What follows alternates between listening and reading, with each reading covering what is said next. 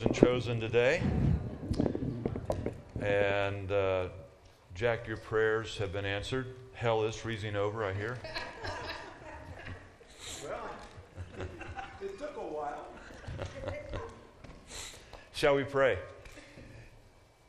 Living Lord Jesus, we thank you that no matter how cold, no matter how bitter it is in terms of weather, that you are constant. And we pray again this week that your word that you inspired thousands of years ago would be again inspired today, both here and in the service that follows. And that we would be inspired to hear it, to meditate on it, to think on it, and most of all, to apply it. So, Holy Spirit, we know that you superintended your word, and we ask that you would continue to do that this very day, in and through us.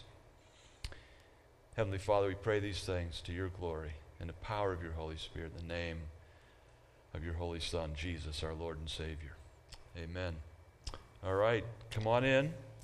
And uh, I, I, I can't tell you what a blessing you are to me today because I didn't know if we'd have anybody. So I really thank you so much that you came in spite of the fact that I'm here. Uh, we, we are we're going to persevere a little bit. I want us to start with just some discussion around a table. Turn to somebody close to you. And I've got a couple questions for you to, after you've introduced yourselves, pick up on any of these questions. How many sermons can you remember today? And, and then I want you to see if you can give us the names of the last seven preachers here pastors, senior pastors. There's been a lot of staff, but the pastors. Who are the last seven of this church? All right. So start there. How many sermons can you remember? And how many pastors can you remember? Go ahead.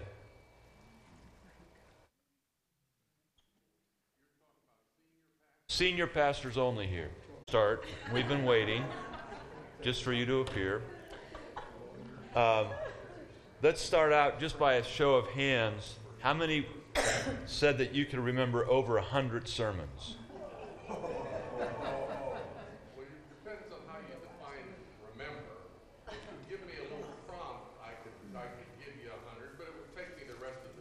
Ah. or maybe the rest of the week. Well, how many would say 10 or more. We've got one that says 10 or more. Five or more? How about?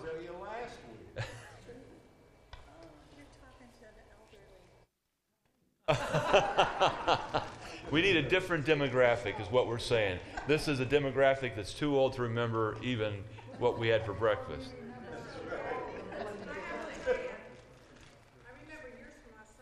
Uh oh. And Linda Leon followed you, and I remember hers, and, and I have analyzed, and I think the reason I do is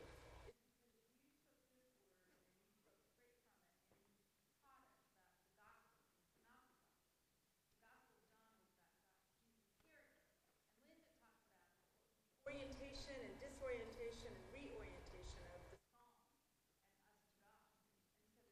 And so there's something about when somebody is preaching, something for us to learn that somehow I can remember. Terry's talking about three she remembers from this for the tape's sake here, three from last summer, and four. You preached twice on Linda preached. All right, so two different pastors that spoke, two different sermons, and that we got. Okay, and, and it was because you said I was really opening up the Word of God and it was really making sense to me because that's where it was coming from. I, as is evidenced by our hands, we've only got two people that think they can remember five.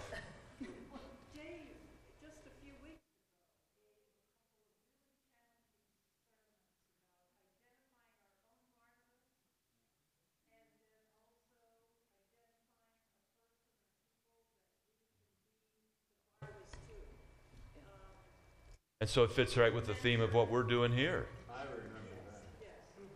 So uh, if, if, if we get a couple jogs of our memory, we can maybe bring some of those sermons back.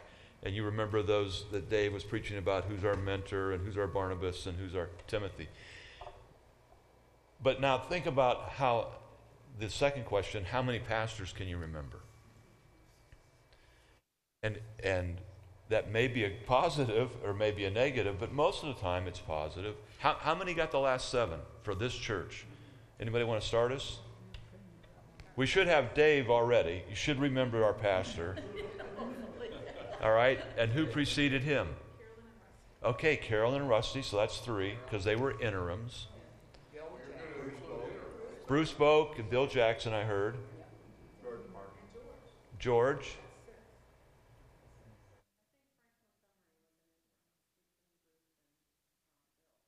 Okay, and there's your seven. And it's, we, we, and if you haven't been here through all of those years, then maybe you didn't remember them, but you can remember. And when I go up, I, I, I fill the pulpit a lot up at Oak Hill Presbyterian Church, and Jim's father is very well remembered up there.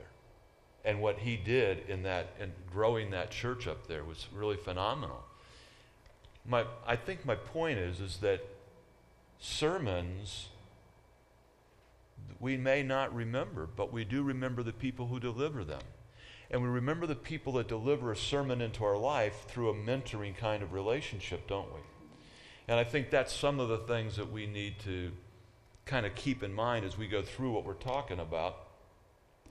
Let's start by review. I know that people come different weeks. If you look at the commissioning of Barnabas on your notes there, and in chapter 13, we're, we're going to review just a little bit at, by doing this. But we're also going to bring some people up to speed that maybe weren't with us uh, for some of this.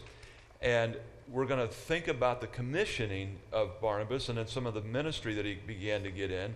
And if there's two things that I want you all to remember in terms of, of kind of an overarching sense here. One is, is that we have said that in terms of interpreting the Bible, how do we interpret the Bible? We allow the Bible to interpret itself. So if we have a difficult passage, we go to other passages that help us interpret that difficult passage rather than going to the world and saying, well, how would you interpret this? So the first thing about biblical interpretation is we want to say, does a Bible, what does the Bible say about this? I want to introduce you guys to some special people that have come here from Florida just for our weather. This is Daniel and Sarah, and this is little Rosie, Mary Rose. And, and Daniel would be our nephew, and we think that he outpunted his coverage in marrying Sarah. That's, that's a, you're in Canton, Ohio, so we have to use that term up here. And uh, you might want to talk to Sarah. She, she works in the athletic department of Florida State. So they're in mourning for football. I've told them not to wear that too much, but at least they're not Gator fans. And, uh, and Daniel is in the world of finance, and he is an ultimate, ultimate frisbee player. Uh, Sarah. Something about Florida State. We were in Florida and we were having a beer at a bar and the Florida State came, fan came up to us and said, we like the way you play. They were the most gracious down there. They, they're, they were the fans that said something. All right, so we're just starting in. We're, we're on chapter 13, and maybe somebody could get, they could get them notes if there's not back there. But the first one is let the Bible interpret itself. The second one is that we are interpreting the narrative by the didactic. Remember that the narratives are these stories, and not everything that Barnabas and Paul do is what we should do. But maybe it is, maybe it isn't. How do we know? We apply two things. We apply the Bible. What does it say? And thus saith the Lord. And did they thus saith the Lord? And if they didn't, then maybe what they were doing wasn't uh, what they were supposed to be doing. And the other thing we apply is that when the scriptures are silent about something, then we have just logic. Does this make sense based upon biblical principles? Does this make sense? So, this is kind of what we're doing today. We're looking at these folks, and we're talking about leadership. And so, what did they do? What can we learn? Okay, so we're in chapter 13, the commissioning. Who did the commissioning? In, in verse 2, who did the commissioning?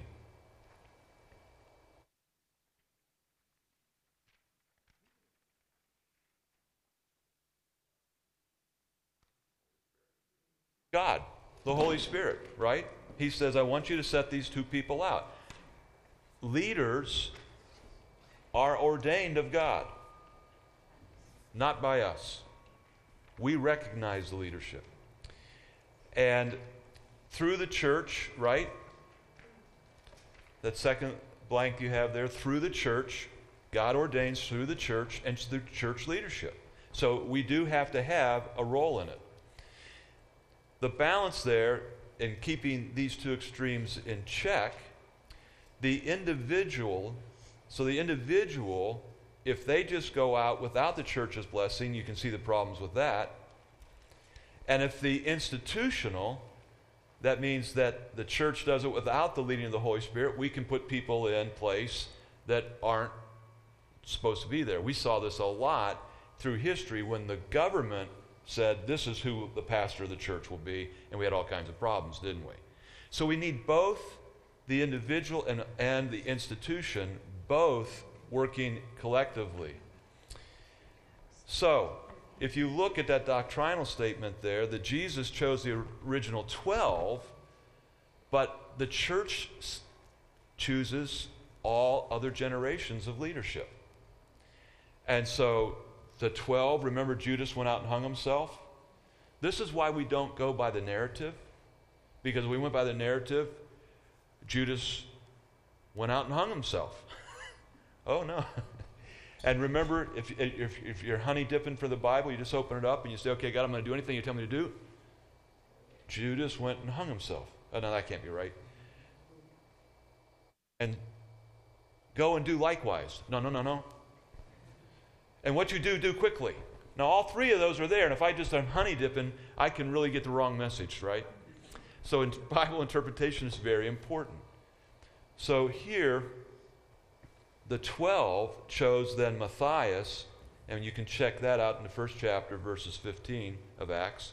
And then the Antiochian church chose Barnabas and Paul here through the guidance of the Holy Spirit. Now, how did they do the commissioning? Obviously, they listened in verse 2 to God's directive. And then what did they do as the outward sign in verse, thir- in verse 3? What did they do? And they laid hands, right?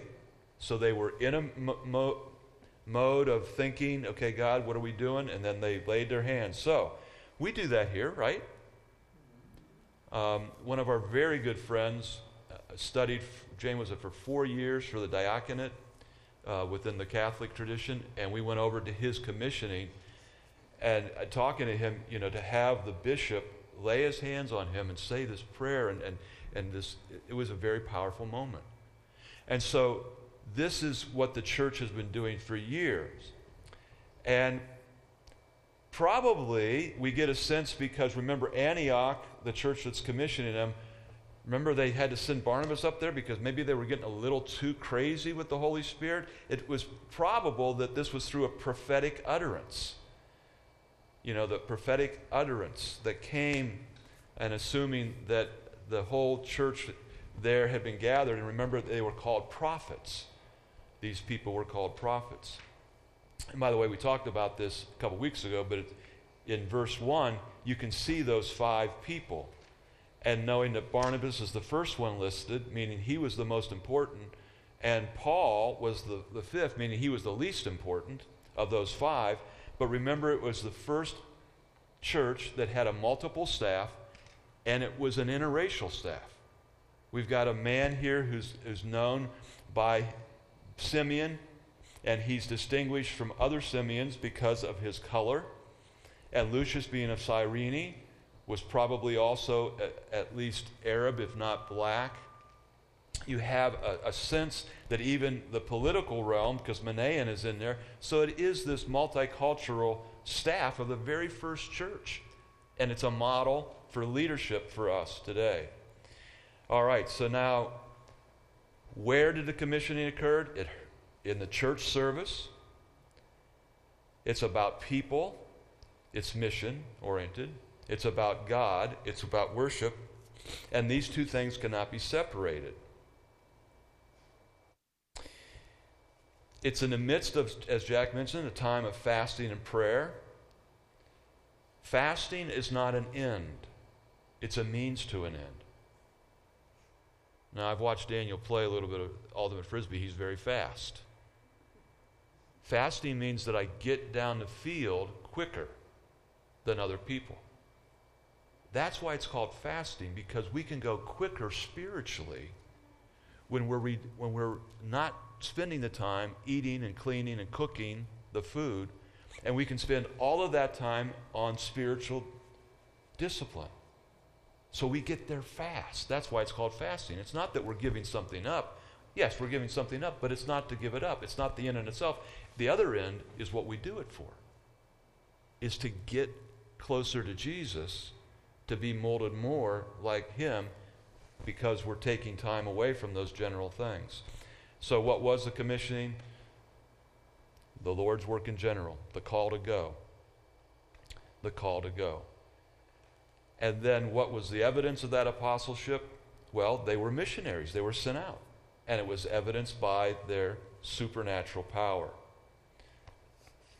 All right, so that's just a, a, little bit of a way of review that this is where Barnabas is at. That's, that's where we've been. And what I'd like to do is, is I'd like to just take some time to, to now walk through these scriptures together with you in chapter 13 and help us understand some of these. And so, in your notes, I believe you've got some basic notes about the cities and about the places, and certainly you can Google it and come up with some other things. Um, but I, I think that that could be by way of homework. Now, Dan and I were talking, and I've, al- I've already put our, our good friend John Geib to shame because I have been, um, I've gone through one sheet of paper already. and Van, do you have a note? Do somebody can somebody hand Van the notes back there? Jim, you have a question. Well, this question about commissioning and the apostles and the thread of the apostles, I don't think we ought to ever forget that this is a divine plan. And all we have to do is spend time in John chapter 17. When Jesus is praying, he prays for the, the ones that God sent him and for all the rest of us throughout all of history who will come to know and who can become disciples and apostles through those original 12. He's praying for the whole uh, apostolic church all at one time. Praying for you, me, everyone, that we would come to know through that thread of apostleship. It's a divine plan. It is the Holy Spirit at work for all time. And it isn't just the church picking people, as you made that point plainly. It is a unified Holy Spirit working in the church, picking apostles to, for all time. And Jesus, all at one instant, is praying for all of that to happen. That's an excellent point. And the just to continue to build on that, when you hear the terminology that a church is apostolic, it has in some ways a different meaning in different settings, but the, the original intent of that was that, that that lineage of apostolic leadership continues on. And this is what differentiates a, a tradition like this Presbyterian church from somebody who just says, I'm just going to go open up my own storefront and I'm going to do it there. That's not of the apostolic lineage because there's no sanctioning body. And so uh, most of our, our traditional um, denominations have that line that, yes, the person has to feel it, but also the church has to verify it because it needs all of that. And all of it comes from God. Excellent point. Very excellent point. Um, okay. The, the mission work, as I said, I'm going to let you look at some of that background material that's there.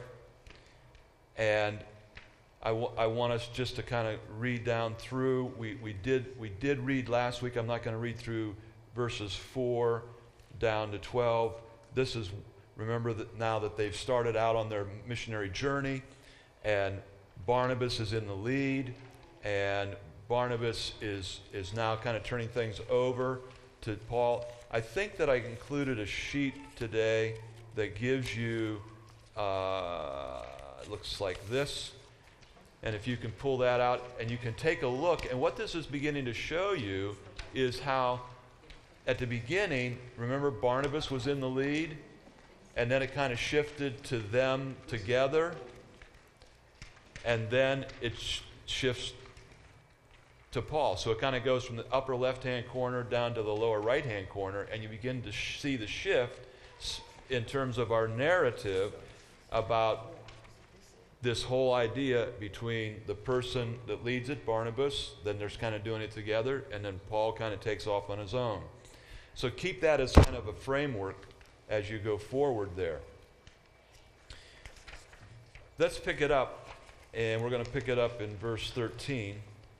Now, Paul and his companions, you see the difference already? We've already shifted, haven't we? Now, Paul and his companions set sail from Paphos, came to Perga, and John left them, returned to Jerusalem. We talked a little bit last week about why he left.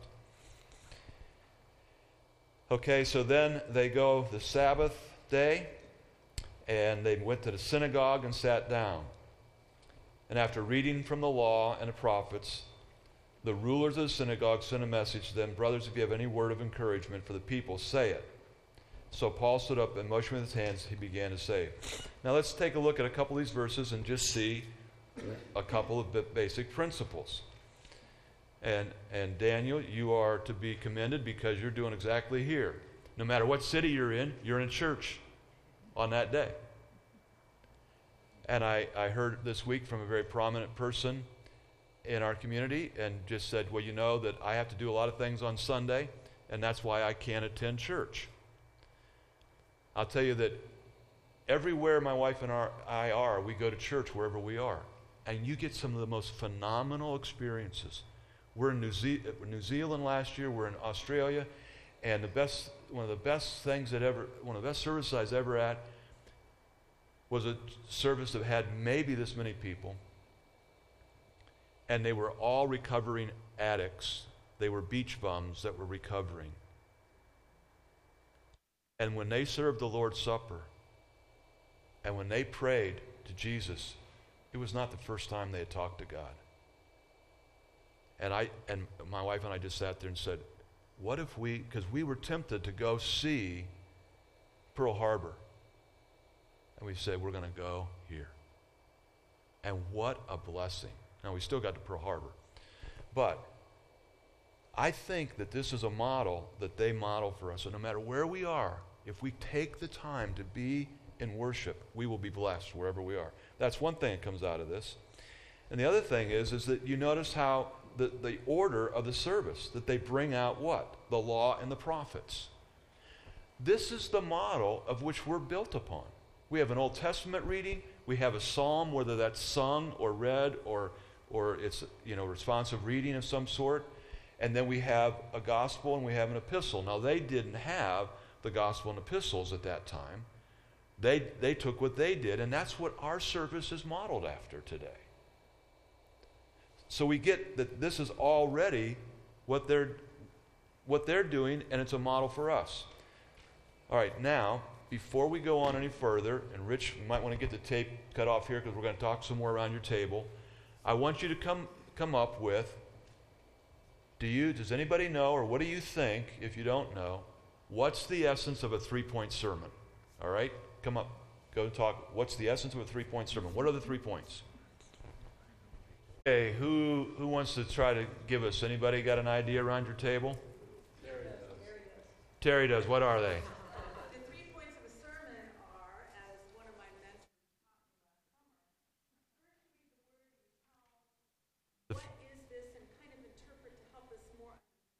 So the first point of a three-point sermon is to study the scripture. Study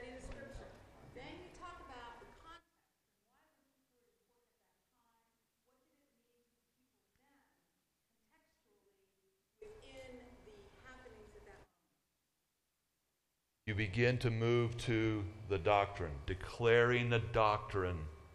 So, what do we, th- all right, first of all, what does the scripture say? And then the second point of a three point sermon is what do we believe? What do we think? How is that contextualization helping us understand what we believe? And the third is, how does it apply to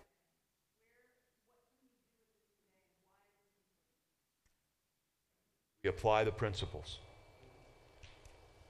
Now that's now I already talked to both uh, Dave and we have our head presbyter here who's going to be preaching today, and I said, don't take any offense if whoever's preaching today, don't take any offense if you don't have this three-point sermon, but just know that we're going to talk about it. And and Debbie said, well, I went to Yale, I didn't go to Princeton. and and and and so we we there's not any one way to do preaching okay? And there's homilies and there's sermons and there's teachings and there's lecturing and there's different ways to pre- to present some of this. But let's look at this sermon now that that Paul begins to go into. He says men of Israel and you who fear God. Listen. So in other words there are Jews and then there are God-fearers. These are Gentiles who are part of the synagogue because they've been attracted by the Jewish people, something about their life, something about that's going on, and they're attracted to what's going on with these people. He says, The God of this people, Israel, chose our fathers and made the people great during their stay in the land of Egypt, and with uplifted arm he led them out.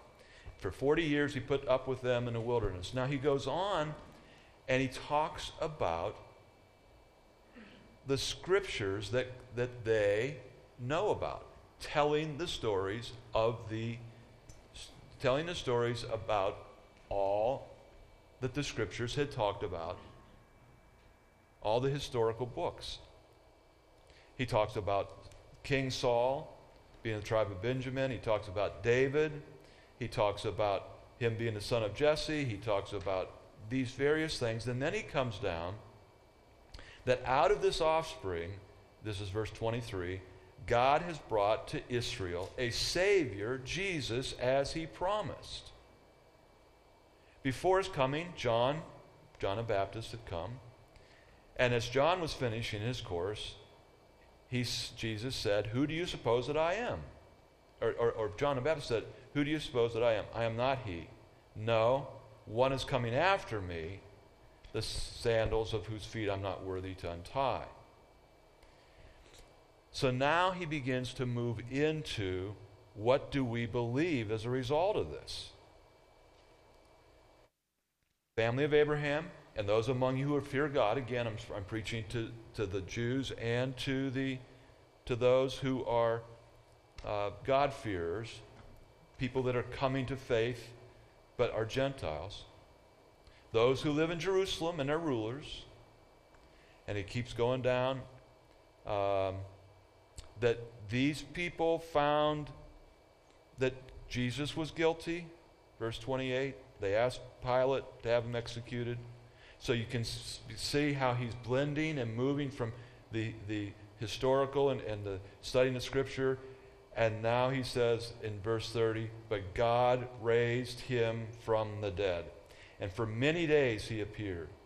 And so he begins to talk about the doctrine of the resurrection. And, and that this is what we believe. And now, verse 32, we bring you the good news that he is fulfilled. And he begins to move into application.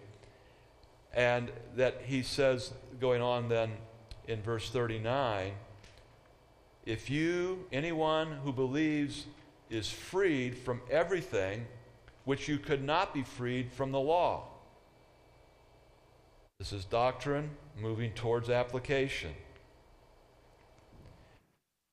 And then he quotes a scripture Look, you, you scoffers, verse 41, be astounded and perish, for I am doing a work in your days, a work that you will not believe, even if one tells you. He's probably talking to the Jews there. Now, Terry, you're in here. Verse 42. As they went out, the people begged that they might be told them the next these things might be told to them the next Sabbath. They got so excited about the preaching because it was on the Word of God that they came back and said, We need more of this. And that's what happens when we really have the Word of God really preached, that people are begging for it, they're hungry for it. And sometimes we, we resent the fact that, there, that there's these churches that seem to grow and grow and grow. One of the reasons often is, is because of what happens in that pulpit. Now, you can see how difficult this is to talk about because I love Dave immensely, and I think he does a wonderful job here. This is not, it, don't hear this as any criticism of Dave whatsoever. This church is growing under his leadership. That is a sign and an evidence that what he is doing, both in the pulpit and out of the pulpit, is effective. So we cannot say, oh, well, we have not grown to 5,000 people, so his preaching must not be good. That's, that's not what I'm saying here. If there's no growth, then maybe we could be saying that. This is what this is the difficulty when we get into the Word of God and we just say, what is it saying to us?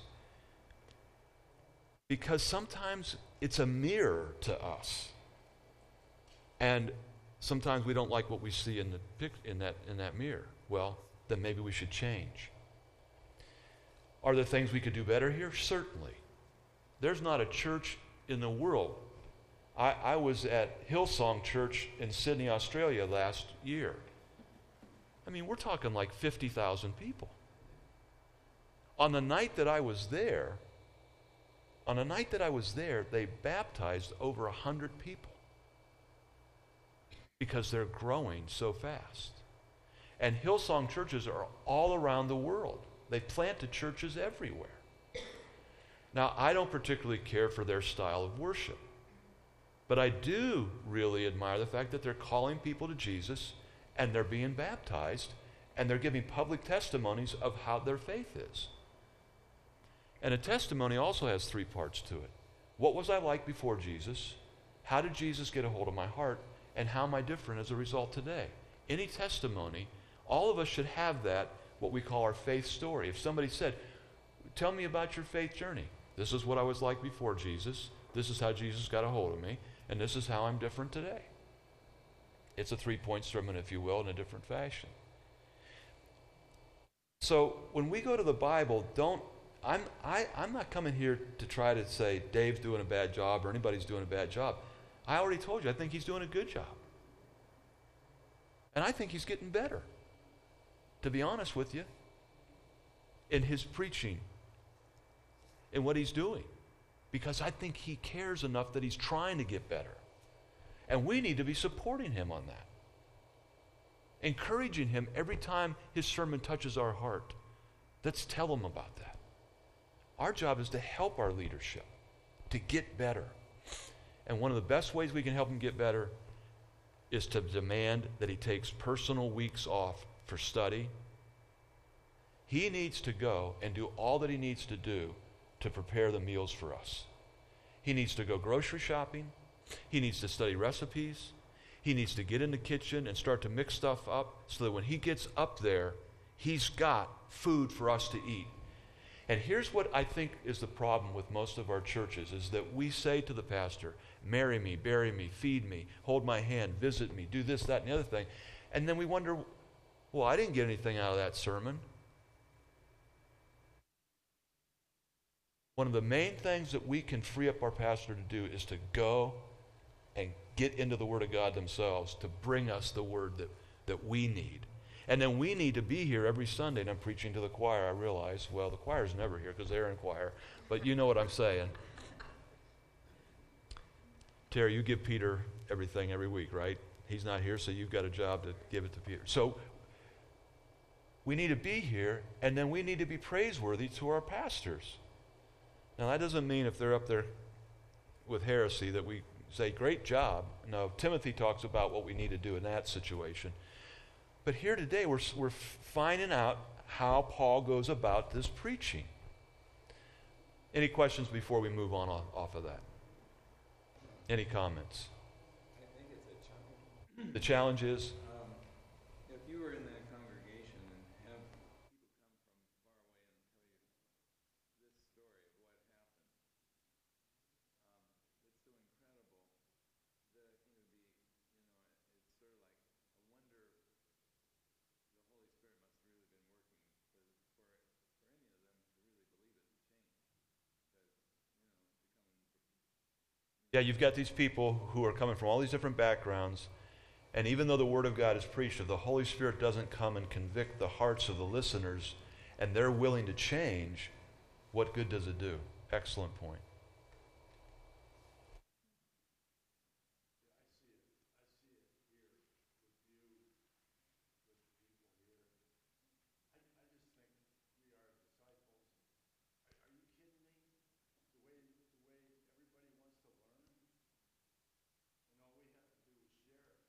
Yeah.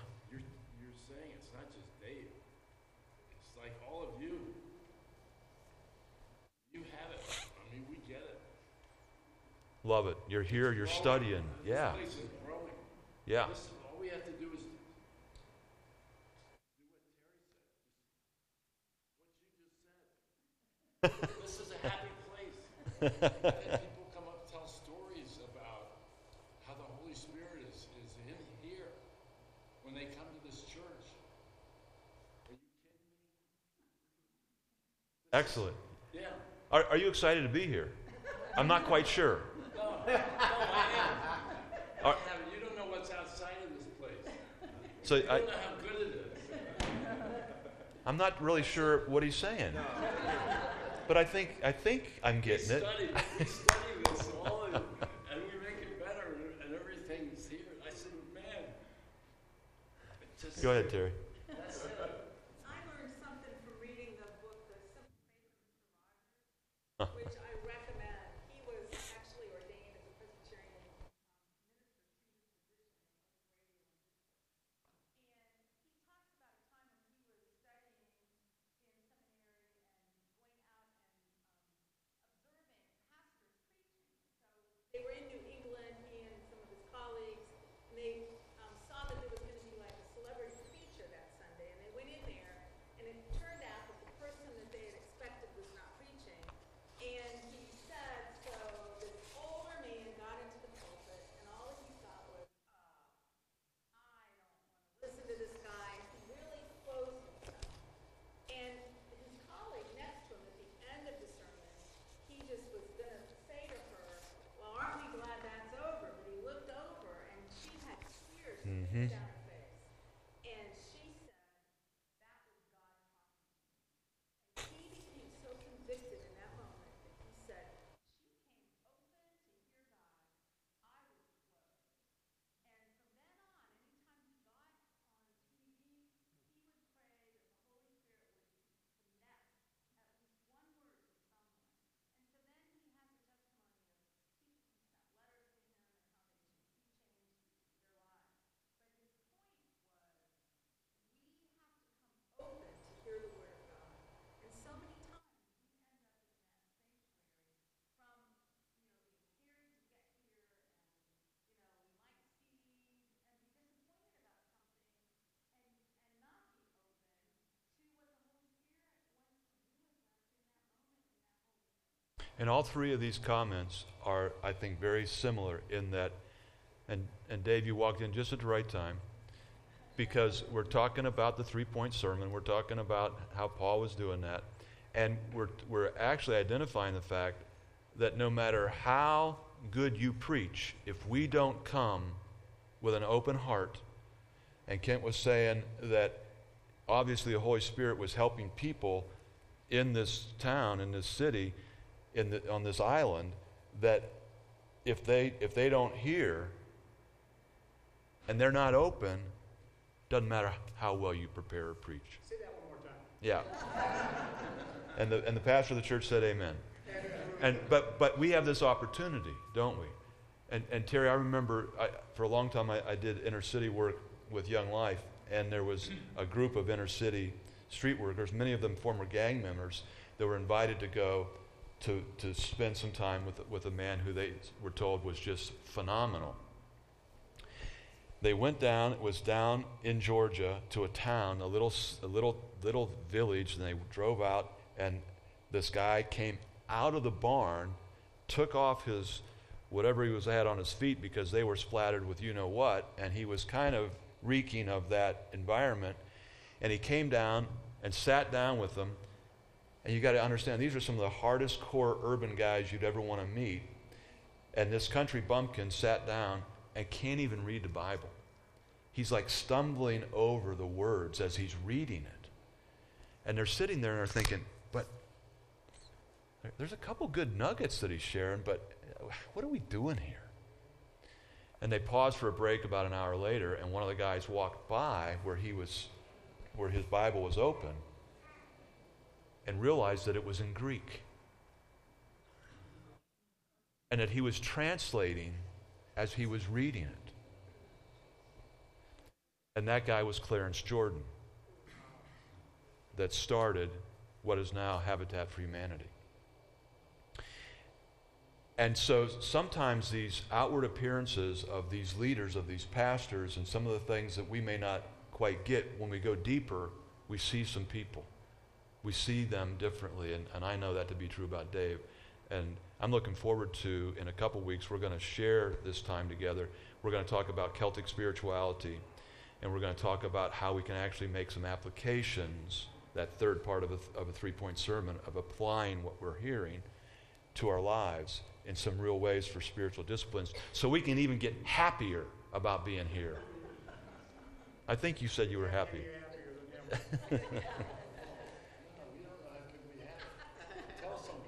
yeah. Tell somebody. Get him here. Go ahead, Dan. If you go back to 2 Samuel and, and King David, and if you want to reread that today, it's interesting, but the response that David gave was, I will sacrifice to the Lord my God burnt offering. I will not sacrifice It costs me nothing. Goes on to tell the story about David paid for the oxen and the, and the contents of the threshing floor, and then sacrificed them. And then the Lord answered prayer in behalf of the land, and the plague on Israel was stopped. The cost of nothing, Terry, is coming to the sermon and not studying the not studying the stories. The cost of the guy opening the church in the in the storefront without having an apostolic background and taking time to understand his roots is coming to worship. It's false worship without the background. And, and, and all these things we're talking about, the relationship with your pastor to allow him to do his work and you taking on part of the work of the church so that he can be the spiritual leader. Amen, Always brother. Go back to what David said. You will get the curse or the blessing, but until you put that effort into it, your worship is false. That goes back to Second Samuel. Well, we could all go home now. really good. Really good. Okay, just put just for those that hadn't been with us before, this is the island that they're at, they're on, the Cyprus. You know that this is where they started out on their missionary journey, and now you can skip down on your notes to just above where it says John Mark, and it says that Barnabas now is beginning to live out this leadership philosophy. Remember what it is? Model it. Watch me do it. So now he has been modeling it in Antioch for that whole year, and now they're sent out, and he starts to model it. But now they've entered into that second level of leadership, mentoring it. Let's do it together. Let's do it together.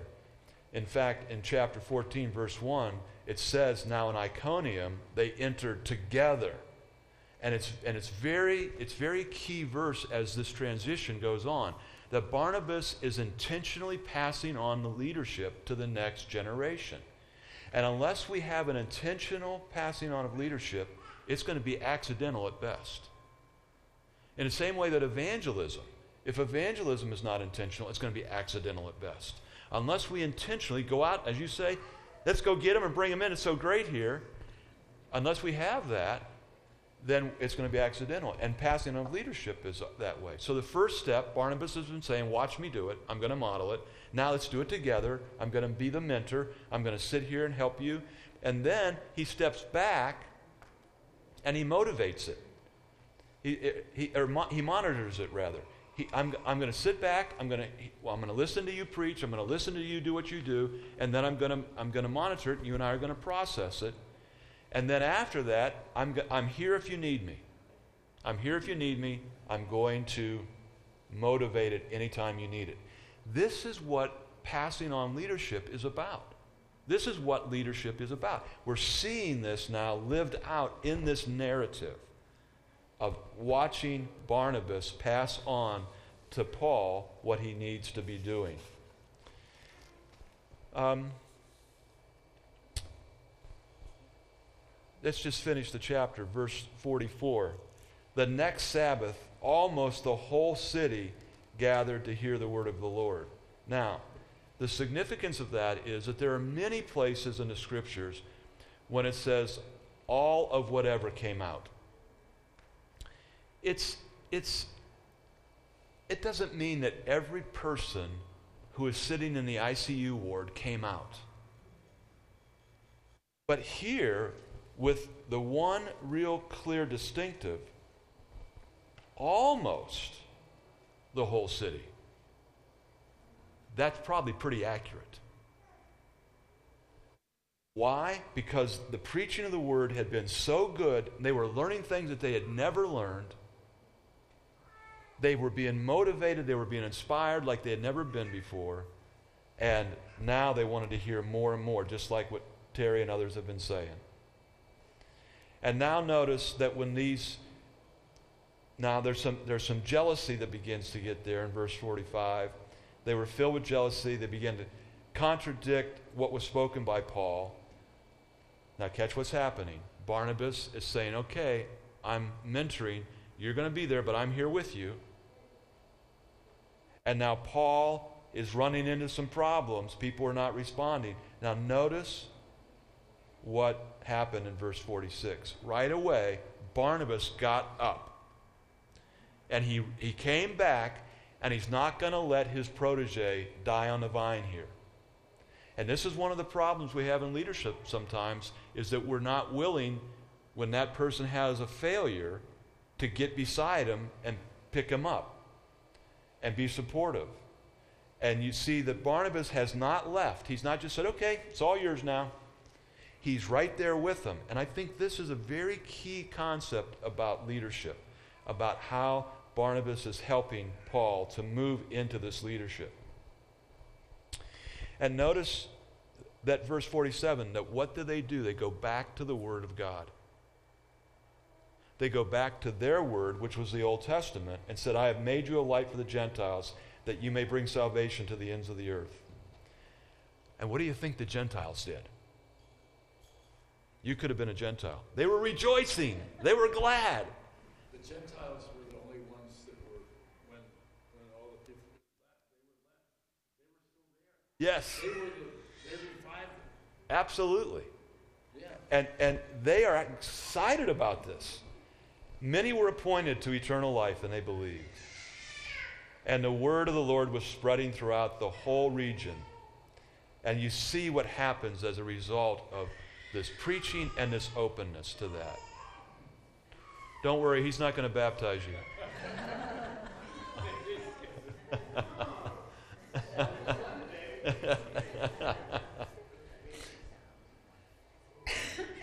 okay. So I, th- I, think you're getting a sense. Now, next week we're going to get into uh, uh, a couple of things with chapter 14. But I want you to, I think we gave you the sheets here. Go a couple pages, and I want to just call your attention to, uh, I think anyway.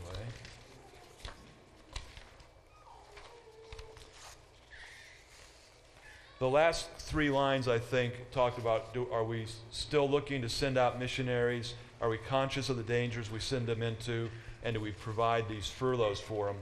And what we're going to talk about is that churches are to be planted. That the, the main emphasis of what Barnabas and Paul were sent to do were not to do anything except plant churches.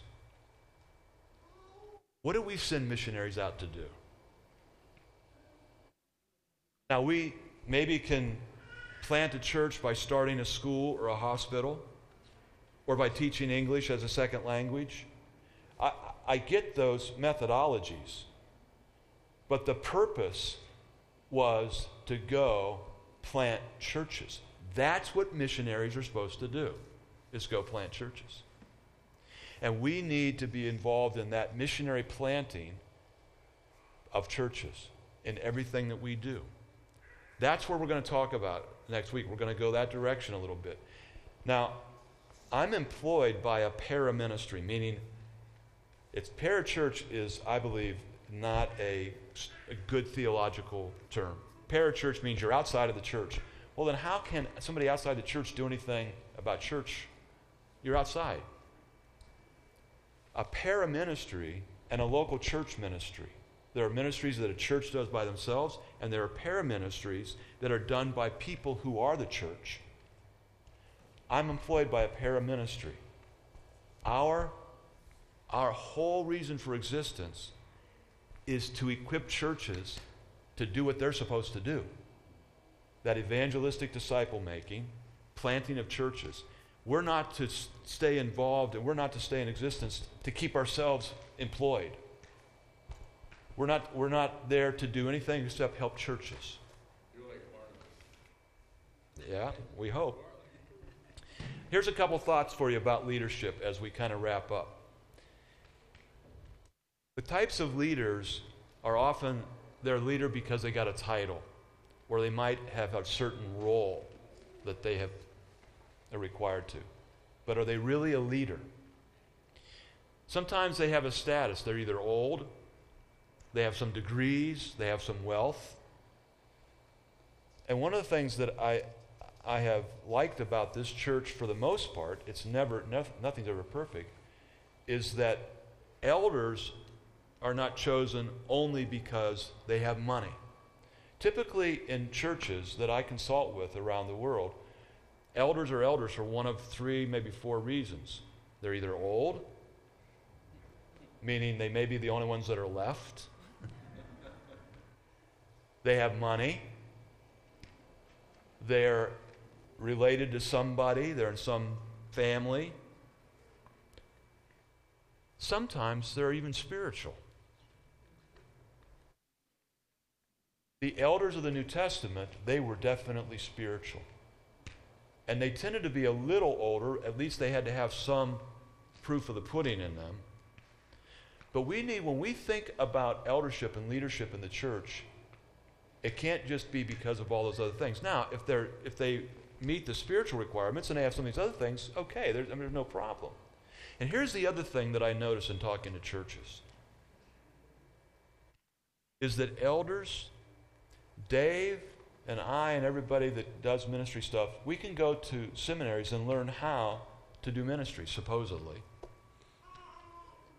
There's no elder school in the world. How do you know how to be an elder? Who's training people to be elders? And one of the things that I recommend to denominations is that they have an elder school and they train elders how to be elders.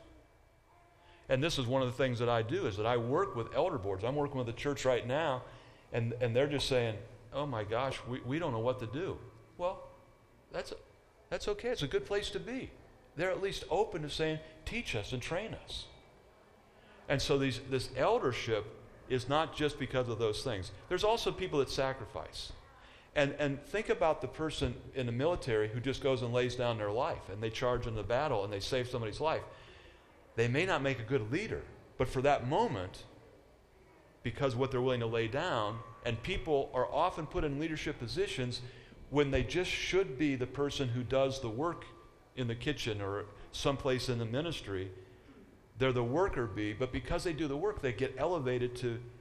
There's leaders here that you get to sense character. Sometimes people they have great morality, and so they're they're elevated. And giftedness sometimes they're pushed forward. And they have vision, they have wisdom. But a true leader probably in, has a little bit of many of these, if not all of them. And when we look to ordain those people in ministry, we need to look for more than just one category in leadership. This is what Barnabas was seeing in Paul. He saw rough edges, but he saw somebody that could go far. This is what we need to think about as we think about leadership. All right, last questions in the last moments we have? Yeah, Jim. You will hear, those of us that bring early worship, you will hear a sermon in, in second worship by Pastor Rudnick that fits the three-point sermon outline. And it's not much of a stretch. You won't have to work hard to see that three-point sermon outline. Excellent sermon. Very good. Anybody else? I, I just want everyone here to know that our denomination does have elder training. Put us all at rest, there is elder. Our stated clerk doesn't. Very good. But whether or not the congregation,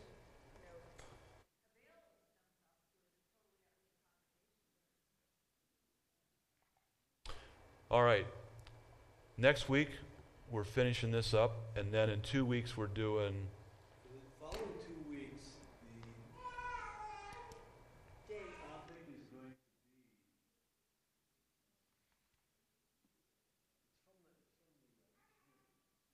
Stewardship committee, it's gonna be about gratitude, grace, Okay? and stewardship for two weeks. And then Greg will be back for three weeks after that to look at spirituality and particularly his Celtic background in, in spirituality. You're going to know who the true St. Patrick was. It has much more to do than green beer. A man who li- literally took, we're going to take these principles and we're going to see them at work in his life and how an Englishman, St. Patrick, you didn't know that, did you? He was an Englishman who went to Ireland and then out of his ministry came St. Columba, who was an Irishman who went to Scotland. And then St. Aidan, who was a Scot, went up back to England, and that circle went. And we're going we're gonna learn about Celtic spirituality. We're actually going to practice a little bit, and the choir is going to join us. Some of them are. Uh, Dave Kinsel is going to join us a little bit for those three weeks. We're going we're to have a little bit of Celtic worship, and we're going to have some wonderful things to do. So come back for all of these. Next week here, chapter 14 and into 15, and then we're going to be for two weeks of stewardship, and then we got three weeks of Celtic spirituality. Real quick after that, just to finish up the year, there'll be two months, eight weeks then. John Guide is going to co-teach with Zeb, and I'm sorry I forget, he's a rabbi. Rosenberg.